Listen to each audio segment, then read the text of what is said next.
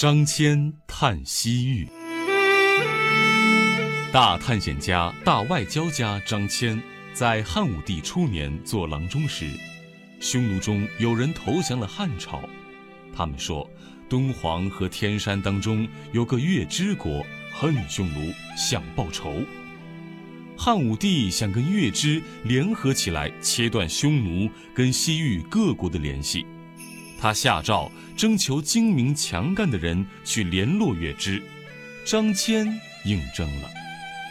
有个投降过来的匈奴人叫唐义父，还有一百多个勇士都愿意跟着张骞一块儿去找月支国。公元前一三八年，汉武帝派张骞为使者，带着一百多人从陇西出发。陇西外面就是匈奴地界。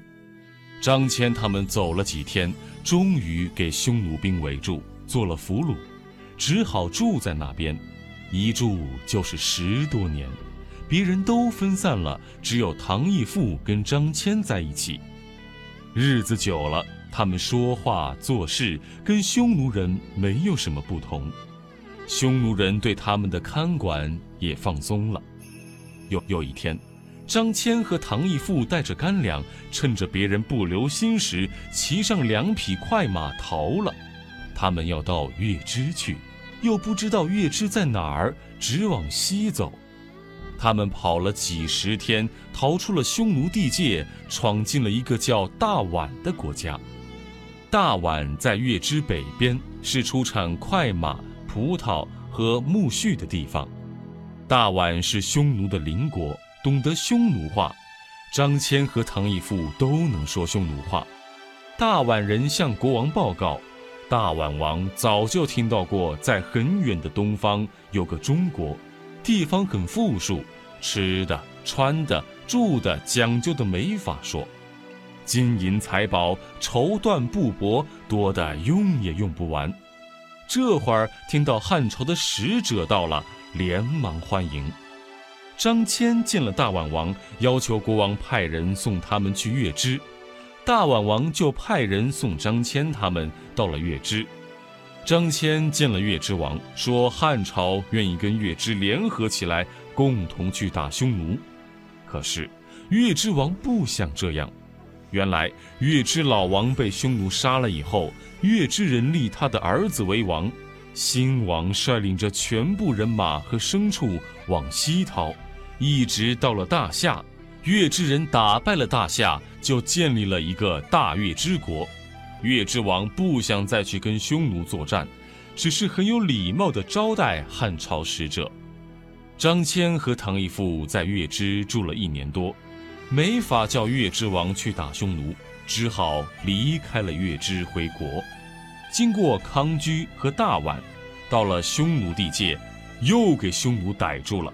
他们只好又在那边过了一年多，匈奴的太子和单于争夺王位，国内大乱，张骞同唐义父就逃回来了。汉武帝见了十三年未见的张骞，拜他为太中大夫，封唐义父为奉使君。张骞还想再到西域去，他向汉武帝说：“我在大夏看见穷山出产的竹杖和蜀地出产的细布。”大夏人说是买卖人从捐毒买来的，大夏在长安西边一万两千里，大夏人从捐毒买到蜀地的东西，可见捐毒离蜀地不远。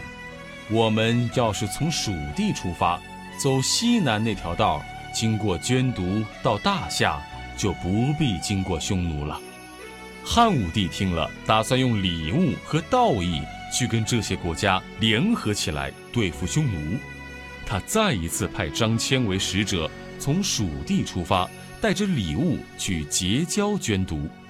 这次张骞把人马分成四队，从四个地点出发，走了两千里地，有的给当地的部族打回来，有的给杀害了。往南走的一队人马绕过昆明，到了滇国。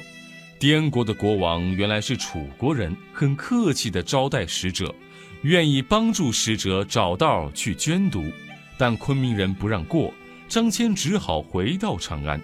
汉武帝认为这次在南方结交了一个从没听到过的国家，也很满意。后来，西域一带有许多国家看到匈奴被汉朝打败，就不愿意再向匈奴进贡纳税。汉武帝趁这个机会，再派张骞去通西域。张骞说：“匈奴西边有个乌孙国，皇上不妨先结交乌孙王，跟他和亲。乌孙以西的国家，像大宛、康居、大夏、月支，就容易结交了。”汉武帝派张骞为使者，拿着汉朝的使节，带着三百个勇士，每人两匹马，还有牛羊一万多头。黄金、钱币、绸缎、布帛等价值几千万的礼物动身了。到了乌孙，乌孙王出来迎接，张骞把一份很厚的礼物送给他，对他说：“要是大王能够搬到东边来，皇上愿意把那边的土地分给大王，还把公主嫁给大王做夫人，两国结为亲戚，共同对付匈奴，这对咱们两国都有好处。”乌孙王请张骞暂时休息几天，自己召集大臣们商议商议。乌孙王和大臣们都害怕匈奴，商议了好几天，决定不下来。张骞就打发他的副手们拿着使节，带着礼物，分别去联络大宛、康居、大月支、大夏、安西、捐毒、于田等国家。乌孙王还派了几个翻译帮助他们。许多使者去了好些日子还没回来，乌孙王就打发张骞先回去。他借着送张骞回去，派了几十个人到长安去探看一下。张骞带着乌孙的使者来见汉武帝，汉武帝见了他们已经很高兴了，又瞧见乌孙王送给他的几十匹高头大马，喜欢的了不得，格外优待乌孙的使者。过了一年。张骞害病死了，又过了几年，张骞派出去的那些副手们都带着各国的使者陆续回来了。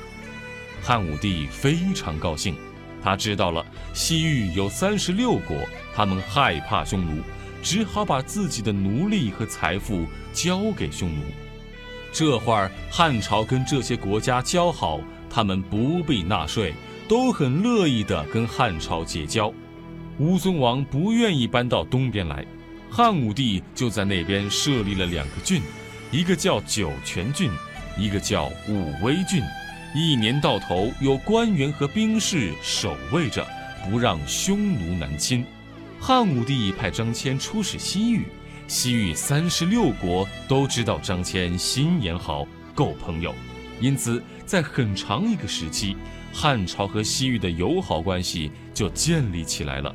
汉朝从西域那边得到了高头大马、葡萄、苜蓿、胡桃、蚕豆、石榴等几十种物产；西域各国从中国得到了丝和丝织品，学会了耕种、打井和炼铁，发展了生产。张骞走通西域的这条路，促进了中外文化交流，后来人们就叫它丝绸之路。